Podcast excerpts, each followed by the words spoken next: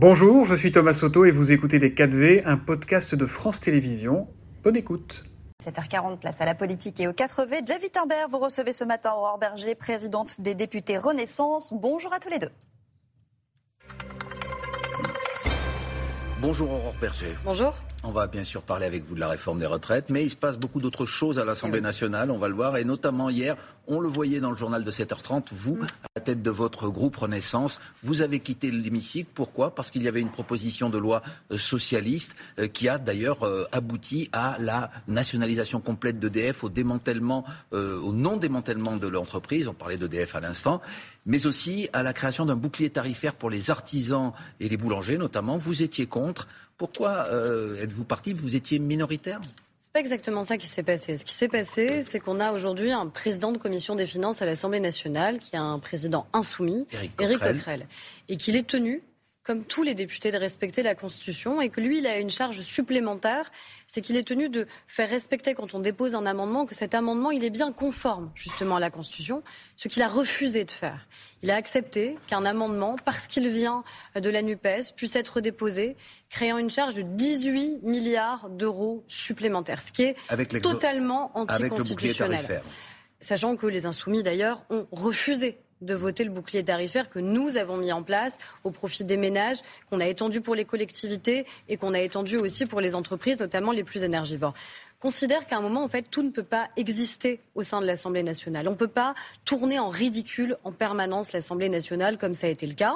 Donc à un moment, oui, on a pris la décision en responsabilité de dire que face à un manquement évident du président de la Commission des finances qui faisait de l'Assemblée une mascarade, on a préféré quitter nos bancs juste au moment de cette proposition de loi. On est revenu juste après pour une proposition de loi que nous avons votée. Mais la question, c'est pas de perdre ou de gagner.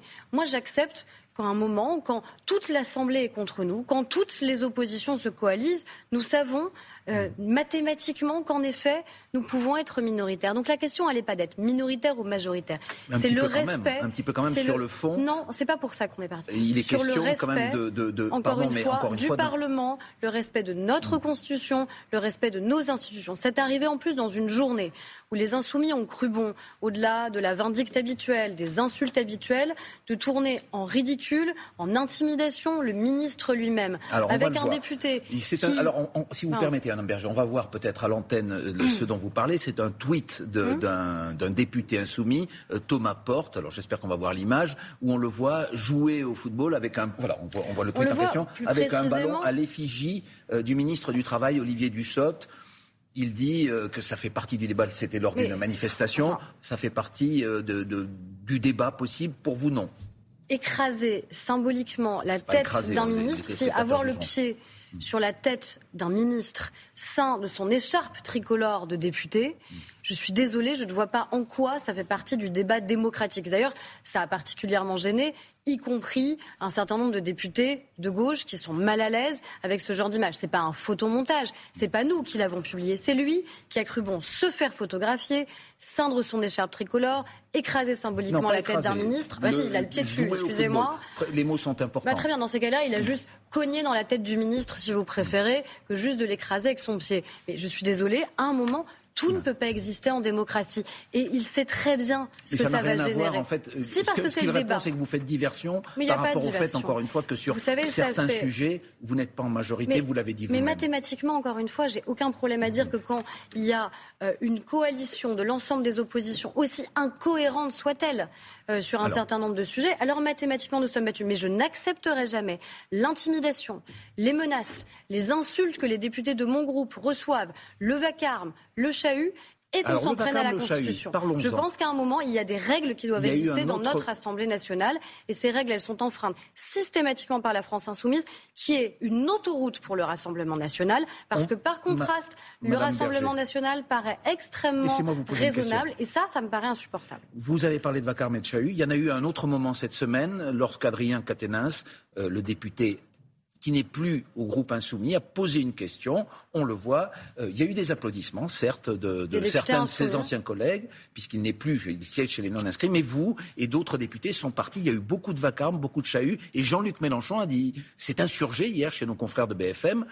Après tout, dit-il, est-ce qu'il a le droit encore, puisqu'il est admis légalement euh, de revenir à l'Assemblée, est-ce qu'il a le droit quand même de poser une question, oui ou non? C'est une question qui se pose. Est-ce qu'on a le droit, nous, de considérer que ce n'est pas un fait anodin qu'un député qui a été condamné pour des faits de violence conjugale revienne à l'Assemblée nationale comme si de rien n'était? Est-ce qu'on a le droit de trouver particulièrement indécent que des députés de la France insoumise se mettent à ses côtés mm. pour venir l'applaudir et se lever pour l'applaudir Est-ce qu'il a le droit de poser une question? Et il est, en effet, malheureusement, il est député. Mm. Malheureusement, il est député. Pourquoi vous dites malheureusement Mais parce que je considère qu'à un moment, il n'a pas été euh, déchu de son rôle de député. il a été condamné, exclu de son groupe temporairement. J'ai le droit, Monsieur Nambert, en tant que femme et en tant que parlementaire, d'avoir un avis, de vous dire que ça n'est pas anodin qu'un député qui a été condamné pour des faits de violence conjugale, pour avoir frappé son épouse, revienne, parce que imaginez ce que ça génère pour des femmes qui ont été victimes de violences conjugales, de se dire que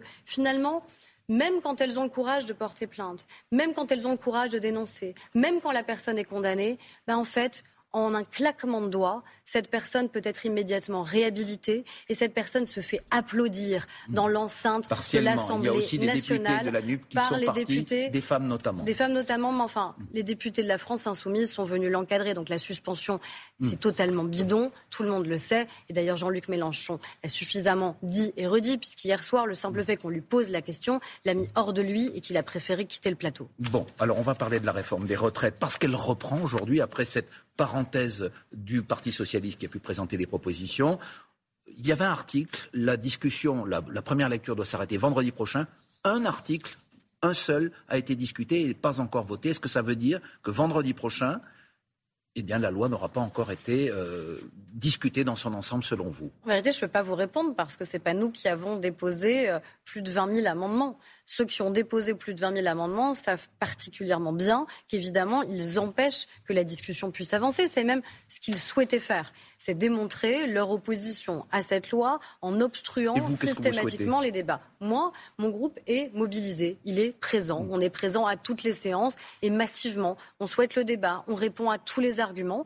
Et on souhaite surtout que des débats qui sont essentiels pour les Français, sur la pénibilité, sur les carrières longues, sur la question des femmes, puissent être abordés. Or, si on fait du surplace parce que nous n'avons que des amendements sur le tout premier article de la loi, on parle notamment des, régimes, spéciaux. Mais là, on voit des alliances assez invraisemblables pour, défendre, pour défendre les régimes spéciaux. Les Français, là, il n'y a pas de doute et d'ambiguïté sur le fait qu'ils souhaitent la suppression définitive des régimes spéciaux. L'article clé, néanmoins, de cette réforme, c'est l'article 7 qui, lui, passe l'âge de 62 à 64 ans.